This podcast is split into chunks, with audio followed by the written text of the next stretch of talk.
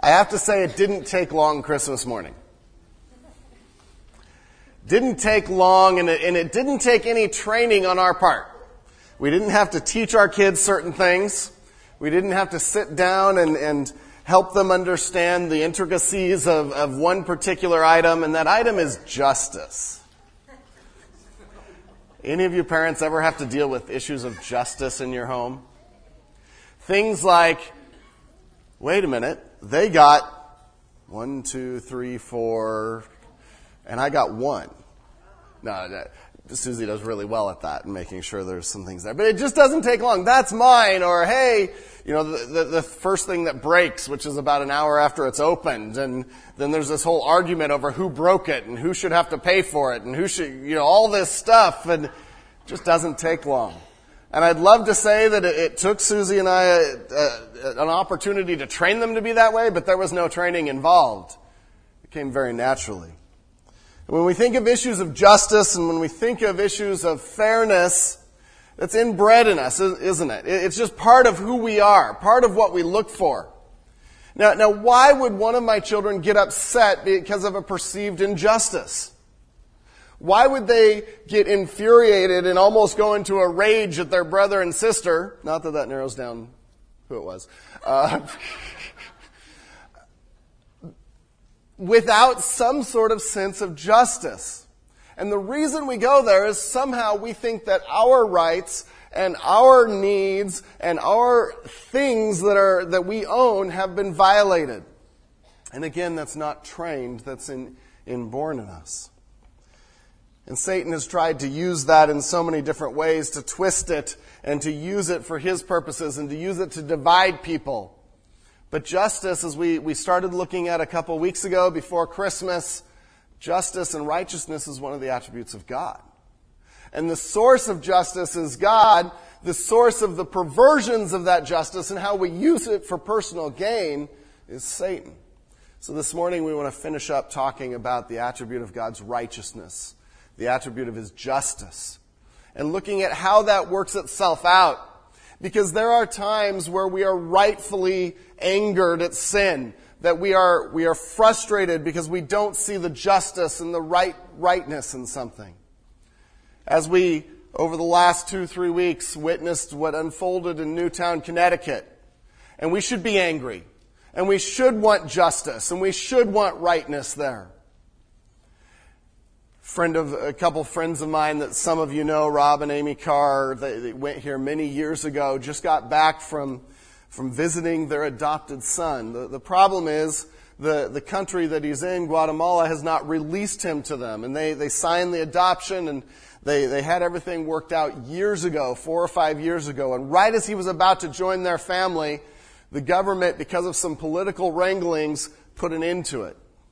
And now the best they get is a week or two, uh, a year to go down and visit and see their son. And a few weeks ago, they came back, and it was heart wrenching to read their, their tears and their frustration with a system that has taken the life of this little boy and hung him in the balance of a political, uh, political war. And it's not right and we look at those situations and it is, in, it is unjust. We say, what do we do about that? What is God doing about that? But God is doing something about that. It may not be on our timetable, it may not be how we perceive it, but He is executing righteousness and justice. And so uh, a few weeks ago, we looked at the first part of that. We looked at God's righteousness. And we defined God, God's righteousness, meaning that God always does what is right, always conforms to his law, and is himself the final standard of what is right. It's the idea of having a standard and living up to that standard. Well, the only possible standard is God, right? And the only one that can live up to God's standard is God. And so that's righteousness. God is always right. He is always just. God's justice then is an expression of his righteousness that uh, God always deals with people according to whether or not they've met the absolute standard, whether or not they've met his standard. And he deals with them accordingly, good or bad. And so you see that definition in your notes. Much like correcting a test. Some things get checked off, some things are okay. But God always is just. And we looked at two rules. Rule number one, God is always just and right. And rule number two, if he appears to us to be unjust or wrong, refer to rule number one. It's your error, not his. And we, we talked at length about that and what that means. I love an illustration of that uh, in our understanding of God's righteousness, because in our human sense, we don't see how he can be right sometimes. We look at a microcosm of a situation and we're like, that's not right. That's not just, much like kids can do. Uh, we're, we're the same. We're God's children. And, and think about this. Imagine if you were, you were able to view a courtroom proceeding and you were able to just see a camera feed. And so you have a screen, but you have no audio. And so you have no clue what's being said, the testimony being said. You only have a visual. You can see what witnesses come up. You can't see the interaction between the lawyers and the judge. And, and so then the, the whole, the whole situation unfolds in front of you. You're seeing it, but you're not hearing it. And you get to the end of the trial and you see the verdict, and a verdict of guilty is handed out. And you in front of your screen watching this just go nuts. You go ballistic. And you're like, I can't believe they came to that decision. That is so unfair. I can't believe. A little crazy, right? Why? Because you only have the visual. You only have a, a, a portion of the information needed. You don't have the whole story. And as we look at God and as we look at His justice and His righteousness, we have a glimpse of what He knows. We have a glimpse of what He understands. And so when we shake our fist at God and say, that wasn't right, how dare you react that way? It's just like yelling at the screen when we had just a glimpse of what actually happened. And so God is always right and God is always just. He always conforms to his law. The point number two, which we want to delve into today, is really a much, a much more difficult subject a subject that you may not hear, hear taught a lot on a Sunday morning. You, you may not hear people talk about a lot as something to glory in, but that's the, the subject of the wrath of God. God's justice requires that evil be dealt with. God's justice requires that evil be dealt with. And that's what we see in Scripture as God's wrath. God's wrath. How many of you like a wrathful God? Couple of you, okay? I hope by the end of today, more of you will raise your hand. But, but it's hard because we, why don't we like a wrathful God? What if it's towards me? It's like when we say that's not fair. You know, I've never had, had one of my kids or someone say that's not fair when they didn't get a punishment they deserved. It's always when they didn't get something they, good that they thought they wanted. And the same is true of God. We, we only want a wrathful God when it's against someone else. We don't want a wrathful God against us. But this is a huge issue today. A huge issue that is plaguing our society today because there's a whole group in Christian circles that are moving toward God can't be wrathful. And if God is not a God of wrath, then there's certain things that he won't do. And so we see the idea of eternal punishment for sin being challenged in Christendom today. We have a book called Love Wins that came out last year that created this stir because the idea was God is love. God is not wrathful. And so eventually all will come to him. That's not scriptural. Because love requires wrath. Love requires justice. Justice requires love. And so this morning, we ask the question Would you rather have an unjust God? Would you rather have an unjust God? And as we go through our points of God's wrath, I, I want you on each of the points to think through well, would it be better if God wasn't just? Would it be better if he wasn't righteous, if he was arbitrary? Or would it be better, is it better that he's just? Is that part of who he is and who he must be? Tozer wrote, the vague and tenuous hope that God is too kind to punish the ungodly has become a deadly opiate for the consciousness of, consciousness of millions. It hushes their fears and allows them to practice all pleasant forms of iniquity while death draws every day nearer and the command to repent goes unheeded. Sobering words by a theologian who was watching this happen. watching people abandon the idea of God's wrath. Turn with me to Psalm chapter 7. Psalm chapter 7. There's many verses we can look at, but one of the key passages we'll look at this morning is Psalm chapter 11, starting at verse 11. Psalm chapter 7. And the psalmist here is, is describing God in some ways that we see throughout the Psalms. But he's describing an understanding of God that is important for us as we study God's attributes. As we as a church say, we, we need to know God and who he is. Part of it is his view towards sin and his response towards sin. Psalm chapter 7, verse 11. God is a righteous judge. There's the righteousness we're talking about, the, the, the attribute that we're talking about. He has a standard, he lives to that standard, he holds others to that standard. God is a righteous God and a God who feels indignation every day. Look at that word indignation there. For us, it means sort of an annoyance, right? Eh, eh, but, but the, the usage here is one of a deep wrath. Wrath, strong displeasure, anger, strong anger. And so right from the start of this passage, we're like, whoa, wait a minute. God is a God who feels wrath, strong displeasure every day. No, that's not the God I want. Because we're constantly trying to form God in our image instead of the other way around. And scripture says, no, he's a God of wrath. He's a God that feels displeasure and anger every day. Well, why? And the, the passage goes on. If a man does not repent, God will whet his sword. He has bent and readied his bow. He has prepared for him his deadly weapons, making his arrows fiery shafts. Behold, the wicked man conceives evil and is pregnant with mischief and gives birth to lies. He makes a pit, digging it out, and falls into the hole that he has made. His mischief returns upon his own head, and on his own skull his violence descends. And then the, the culminating verse. I will give to the Lord the thanks due his righteousness, and I will sing praise to the name of the Lord, the Most High.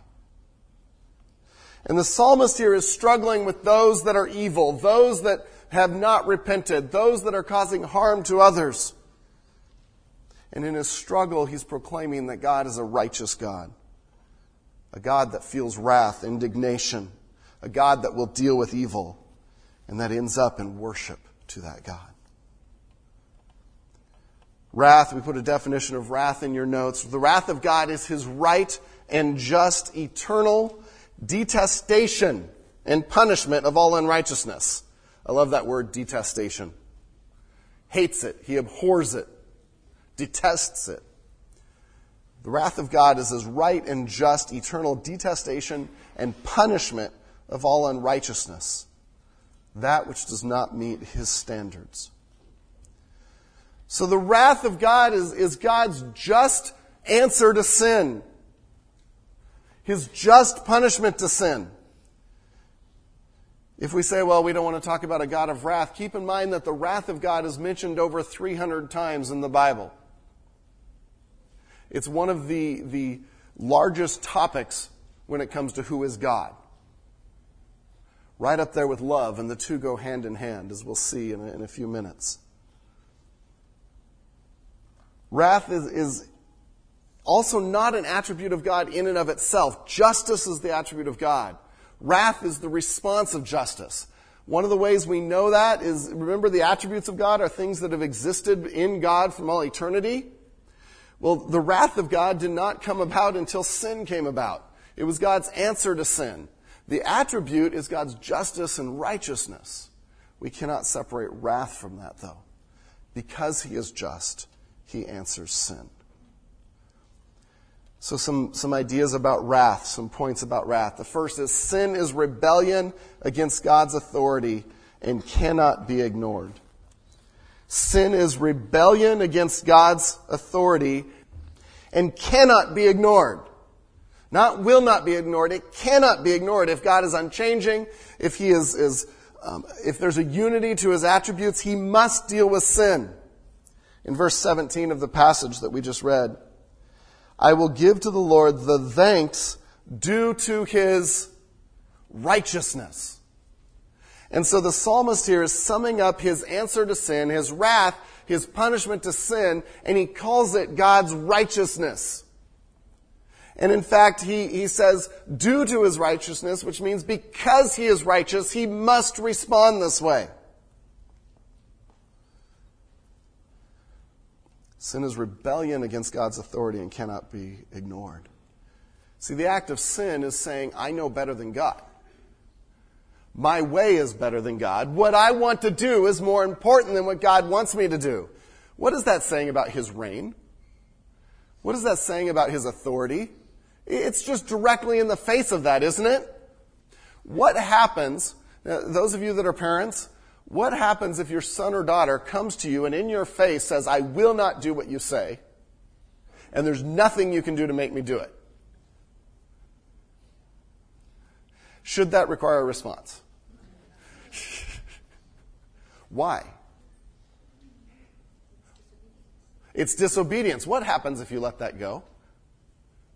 we have a five, six, and eight year old. What happens if I let it go now? All kinds of answers. I'm going to assume you say, said it gets worse. It gets worse because what am I doing by not answering it? I'm teaching them that I am not in authority, I do not reign, and their behavior is acceptable. See, parents, we teach by what we don't punish just as much as we do by what we do punish. And so if God does not respond to sin, which is a direct rebellion, it's an in your face, I know better than you. If he does not respond to that, then we, he is saying it's okay to challenge his authority. He is saying I am not king. He must respond to it because it is an affront to his standards. He displays and defends his righteousness by dealing with sin. I will give thanks, I will give to the Lord the thanks due to his righteousness. Due to his righteousness, he is a righteous judge and punishes sin. You cannot be sovereign and allow sin to go unpunished. And we know from a few weeks ago that God is sovereign. He is king of all. His ways are supreme. And so his righteousness must punish sin. Second point under God's wrath is God in holiness and righteousness always abhors sin and reacts against it. God in holiness and righteousness always abhors sin and reacts against it. When we think of wrath, often the question is one of, of degree. Well, isn't that a little bit of an extreme reaction of God to sin? Well, isn't sin an extreme reaction against God's sovereignty, against His righteousness, against His standard? See, God's wrath means that He intensely hates all sin. He loathes evil. He loathes what is impure. We need to get that, church. We need to get just how much sin grates against an almighty, righteous, holy God. Because unless we understand the depth of the offense, we have no impetus to, to, to work on it. We have no sense of His grace, of His mercy, of His love. So many times when we are caught in sin, what keeps us in sin is we just don't see the seriousness of it. But God does. God does, because it's an affront to His righteousness. Divine wrath is the necessary reaction of a holy God who hates all that is contrary to his righteous nature. Verses 11 and 12 out of the Psalm 7 passage, you see the depth of God's hatred of sin, of his abhorrence of sin. God is a righteous judge and a God who feels indignation every day. If a man does not repent, God will whet his sword. He has bent and readied his bow.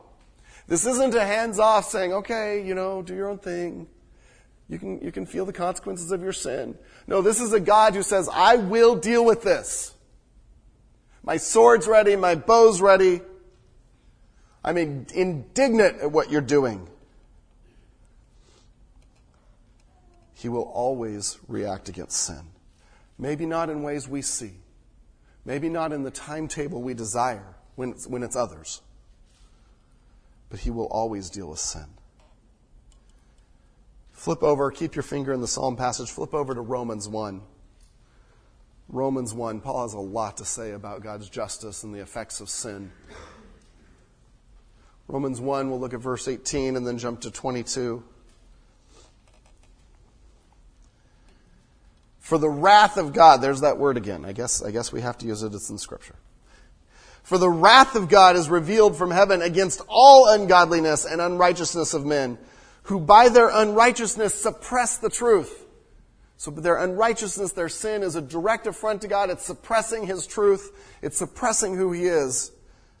Jumping to verse 22, claiming to be wise, they became fools and exchanged the glory of the immortal God for images resembling mortal man and birds and animals and creeping things. Catch verse 24. Therefore God gave. Did you see that word gave? I would underline that. Understand God gave them up in the lust of their hearts to impurity, to the dishonoring of their bodies among themselves. We see God's wrath, but we see that God intentionally deals with the sin. Gave is not a hands off approach, gave is a hands on approach. And he gave them over to a depraved mind. And his righteousness punishes sin punishes sin. In Psalm 18, 8, we see a, a description of just how much God hates sin, why the wrath comes so strongly. Smoke went up from his nostrils and devouring fire from his mouth. Glowing coals flamed forth from him as the psalmist describes God angry at sin.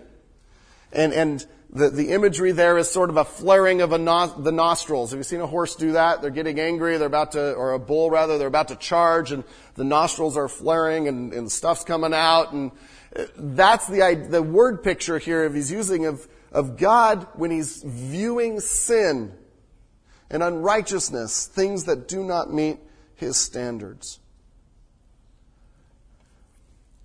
Sin offends God. Never forget that. Some have argued over the years, as the church has dealt with this doctrine, well, doesn't that make God a little mean? Doesn't it make him evil? That he would be wrathful? I mean, because we as humans, when we think of wrath, we think evil, right?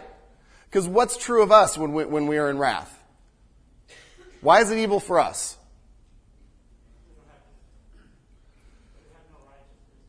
Okay, we have no righteousness to compare it to. That's a great point. What else? How, how are we usually wrathful? in defense of our own rights? And, and do we do it in a, in a calm way? Not, not, not, not that God is calm, but He has emotion in it, but do we do it in a out of control way or an in control way? We're usually out of control. In fact, when we use the word wrath for another person, that means they're out there, man. Stay out of their way. They're, they're going, they're going nuts. And so that's why I think we're scared to call God a wrathful God. Because we ascribe our own emotions to God. God is not out of control. God is not arbitrary. But God does have wrath to sin. See, indifference to sin is, is a moral blemish. If God ignored sin, that would be an, a moral blemish not his wrath. And, and, so people just twist the whole thing. Well, God's upset at sin. That's a moral blemish. No! That's what a righteous God must do. Would we rather him look with the same satisfaction or dissatisfaction on everything people have done? Would we rather have an unjust God? Packer writes this. Would a God who did not care about the difference between right and wrong be a good and admirable being? Think about that for a minute.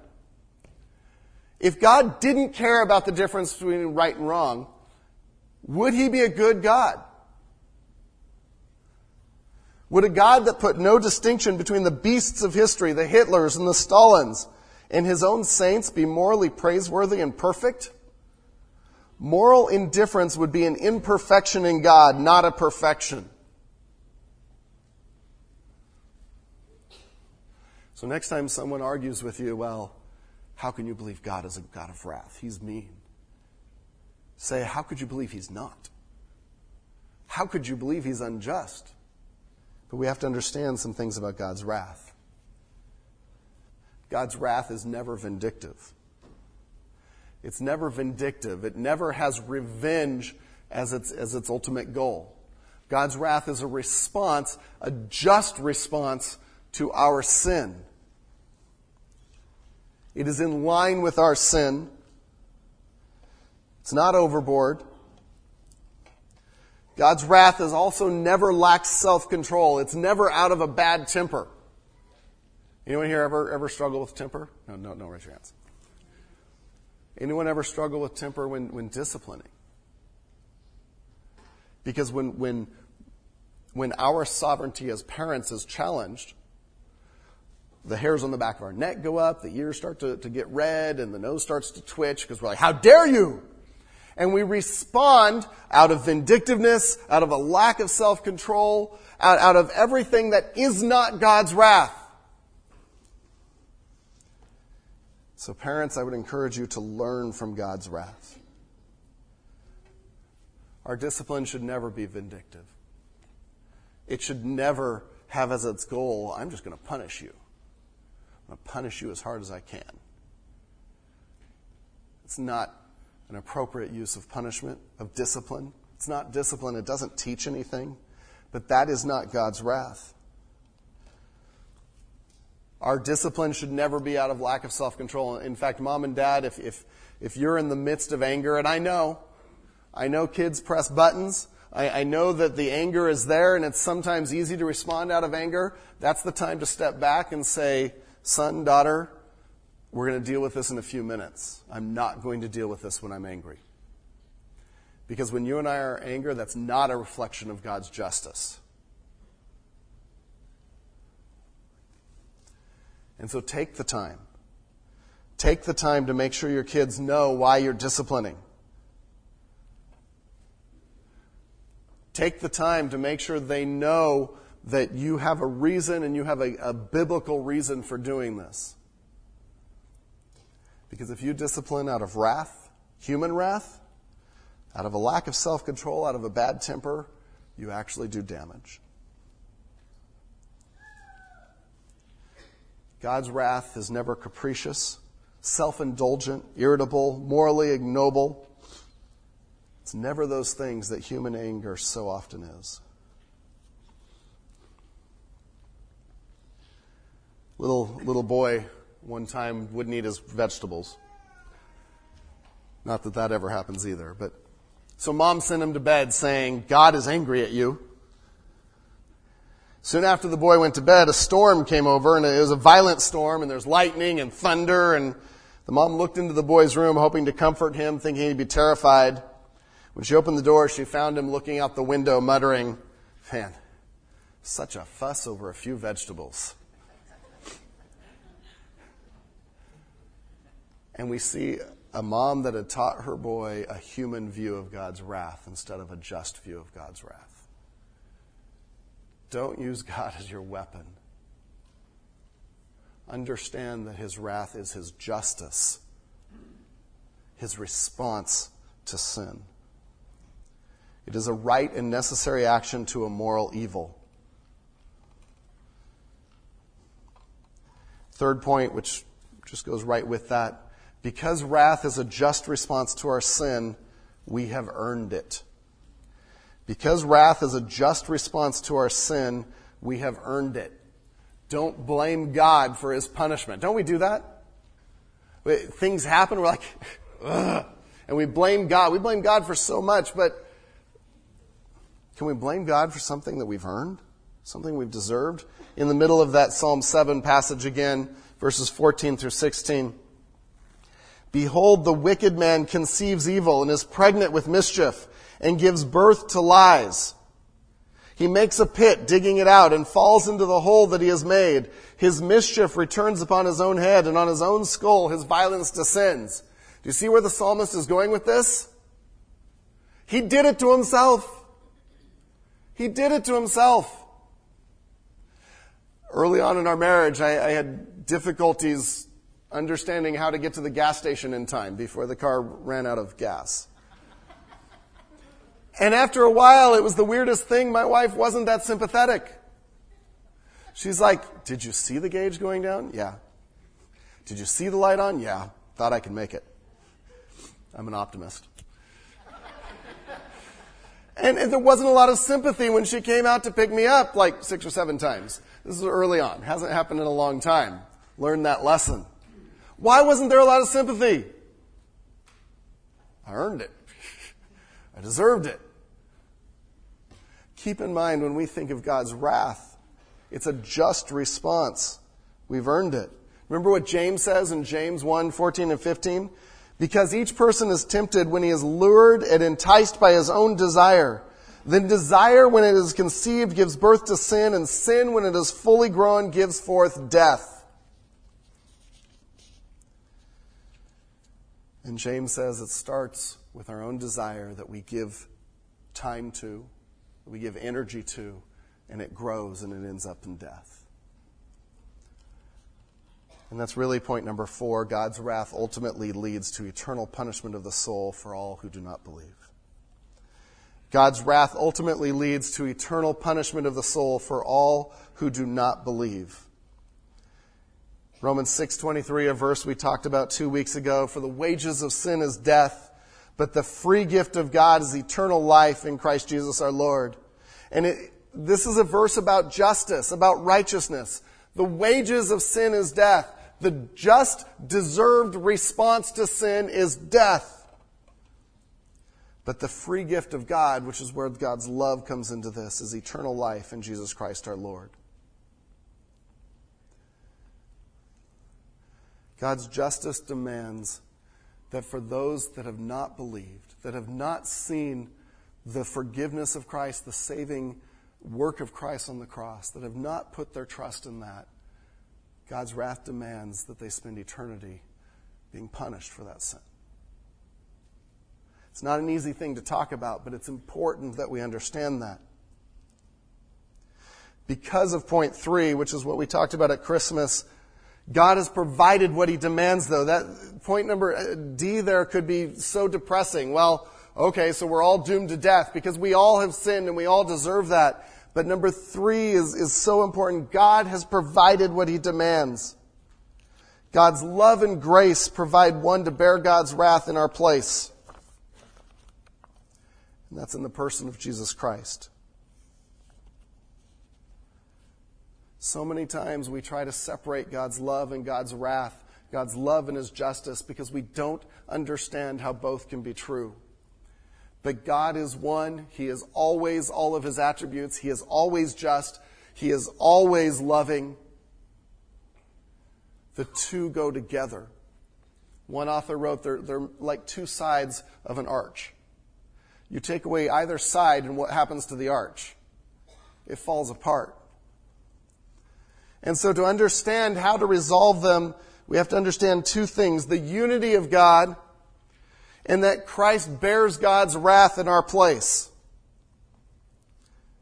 The unity of God, that He is both together. It is a loving justice. It is a just love. Psalm 116.5 says, Gracious is the Lord and righteous. Our God is merciful. And so we see God's mercy and His righteousness, His love and His righteousness together. He's not a schizophrenic God. He's not trying to decide, well, okay, today is it going to be justice or is it going to be love? Depends on how much I like them today. How much have they prayed? Did they do their quiet time today? Okay, maybe we'll do love. No, that's not it at all. He is always both. They do not quarrel with each other. Because if God loves us, He will discipline us. If He loves us, He will deal with sin. And the opposite is true too. If God deals with sin in our lives, it's because He loves us. If love does not include justice, it's just sentimentality. Think about that. If, if I just give someone everything they want, because I love them? Is that loving? No. No, I'm creating a monster. Love must include justice. Making someone comfortable for the moment, feeding their selfishness is not right or loving. And so God is both loving and just. But it's because he bears God's wrath in our place. This morning we sang at the cross, we see God as love and God as just. And so we see that sin must be dealt with. A righteous God cannot ignore sin. But a loving God says, I want relationship with you. And so I will provide a way to deal with that sin, to take the penalty, to pay that price. In Romans 3:23, we see all of this wrapped up in a package. For all have sinned and fall short of the glory of God and are justified by his grace as a gift. So we see the sin. We see that we've fallen short of God's standard. But then we see the gift and are justified by his grace as a gift through the redemption that is in Christ Jesus, whom God put forward as a propitiation by his blood to be received by faith. And if you remember, the word propitiation is one that stands in the place of God's wrath. God's wrath must happen against sin. He is a righteous God. We've already established that, right? God is unrighteous if he doesn't deal with sin. So his answer is, I will send Jesus Christ, and he will stand between you and him, and he will take God's wrath on himself while he hung on the cross. At that moment when he says, My God, my God, why have you forsaken me? And the earth trembles and shakes because at that moment God's wrath is being poured out on his son in ways we can't even begin to understand. But in ways that show that God is just, sin is being taken care of, but God is incredibly loving to provide a way that you and I don't have to be the ones that deal with that. If we will only believe in Him.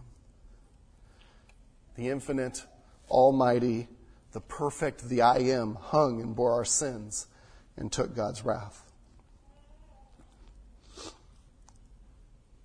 Justice says the unrepentant sinner must die. But justice also says the repentant sinner must live because the sin has been paid for by Jesus Christ. God is just and God is love. I'd like to leave you today with three implications of this doctrine. You know, we've waded through it, and probably you're thinking, man, God's wrath, thanks, needed that at the end of the year. Good way to start next year. But three implications that I'd like to leave you with as we move forward. What should our response be to this important doctrine? The first is love the standard, detest sin. Love the standard of God's righteousness, detest sin. Copy God. Seek to imitate him. What he loves, love. What he hates, hate. We see this in a number of verses. Romans 12, 9 says, Let love be genuine. Abhor what is evil, cling to what is good. Abhor, get rid of it, detest it, what is evil, cling to what is good. In Psalm 97:10, O you who love the Lord, hate evil. And I challenge you with that same phrase, O you who love the Lord, hate evil. We see that in verse after verse. But, but the challenge is how lightly do we take sin? How, how lightly do we take even our observance of sin? Now, we might understand, well, okay, I understand if I sin, I get God's wrath. But what about even our view of, viewing of sin? What about watching sin on TV? What about going to a movie and watching sin? What about seeing sin around us? Does it turn our stomachs? Does it turn our stomachs? Now, our response we can talk about because that doesn't mean we go around, you know, putting people down that are sinning or, you know, killing them or anything like that. But it should turn our stomachs in a way that it turns God's stomach. And, and God detests it so much that He sent His Son to be the answer.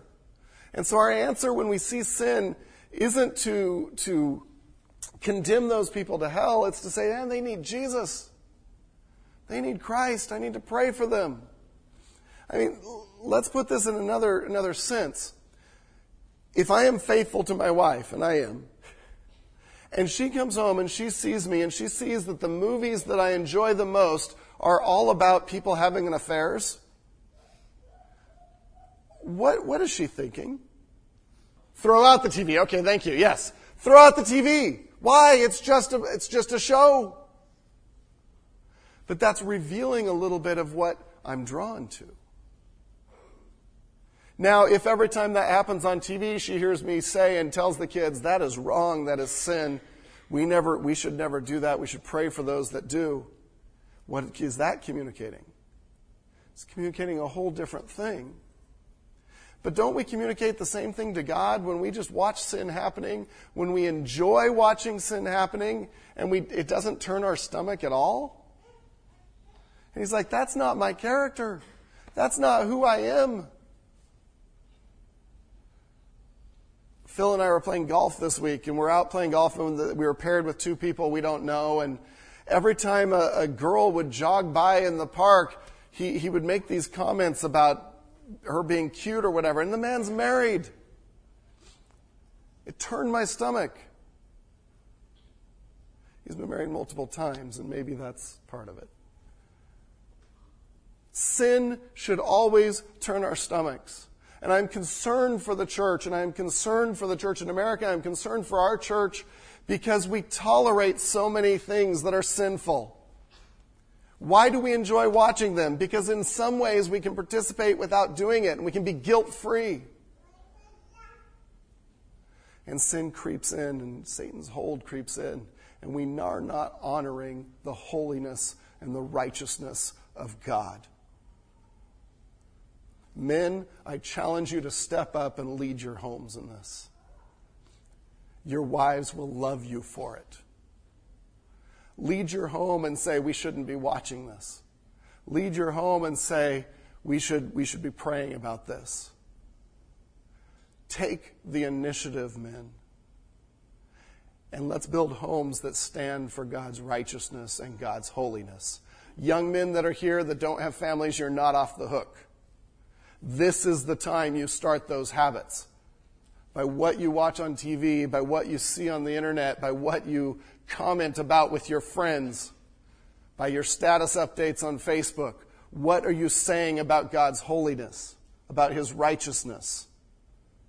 Start now defending God's righteousness in your own heart.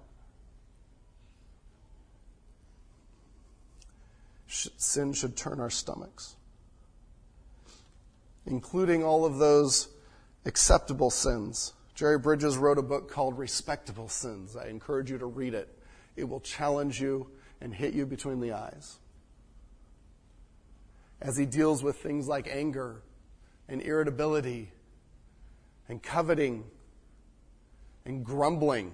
Oh no, let's not include that one and all those things that are just as, as offensive to a righteous God, that fall just as short from his righteousness, but they're acceptable. Village family, we need to be a church that steps up this year and says, God has a righteous standard. Let's hold to that. Let's hold to that. Let nothing stand in the way of that. Two other takeaways. Leave vengeance to God.